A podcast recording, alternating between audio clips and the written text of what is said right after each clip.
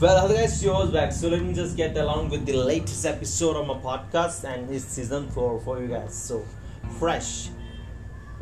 Uh, the episode name is fresh, not the fresh episode, guys. The movie name is fresh. So it's an American comedy thriller film directed by Mimi Cave, and this is Mimi's dactyl debut film, and it is streaming on Hulu. Plotline Noa, a young woman trying to find a decent man on an online dating platform, but she always ends up with men who are not even decent enough on the first date. When Noa stopped by a supermart, by a nearby supermart, she gets to interact with Steve there and she finds him cute and went on a date with him too.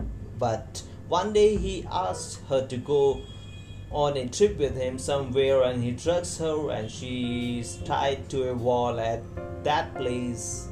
She gets to know Steve smuggles meat specifically cut from a living one to keep the freshness tight. When her best friend tries to contact her and finds no response, she starts searching for Steve and she also becomes a victim of Steve. Steve did something with them when they were unconscious, but in the end, something good happens with them to let go of the bad things that happened.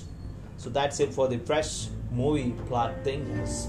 Now the synopsis: the film with much of a twist in the first 30 minutes itself gets the watcher on the edge and wants to know the end of Noa and her friend.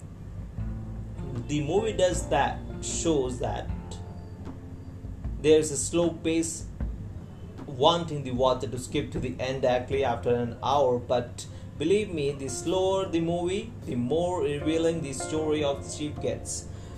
The only thing film gets only thing the film will get women to think on even giving some men they meet at supermarket to give their numbers. Just because they think the man is cute. If you don't like it too much like if you don't like too much of slashing guys and the blood thing then watch it at your own risk because there is slashing and blood of course and there is meat of course. So film is must to be streamed for sure if you love suspense guys.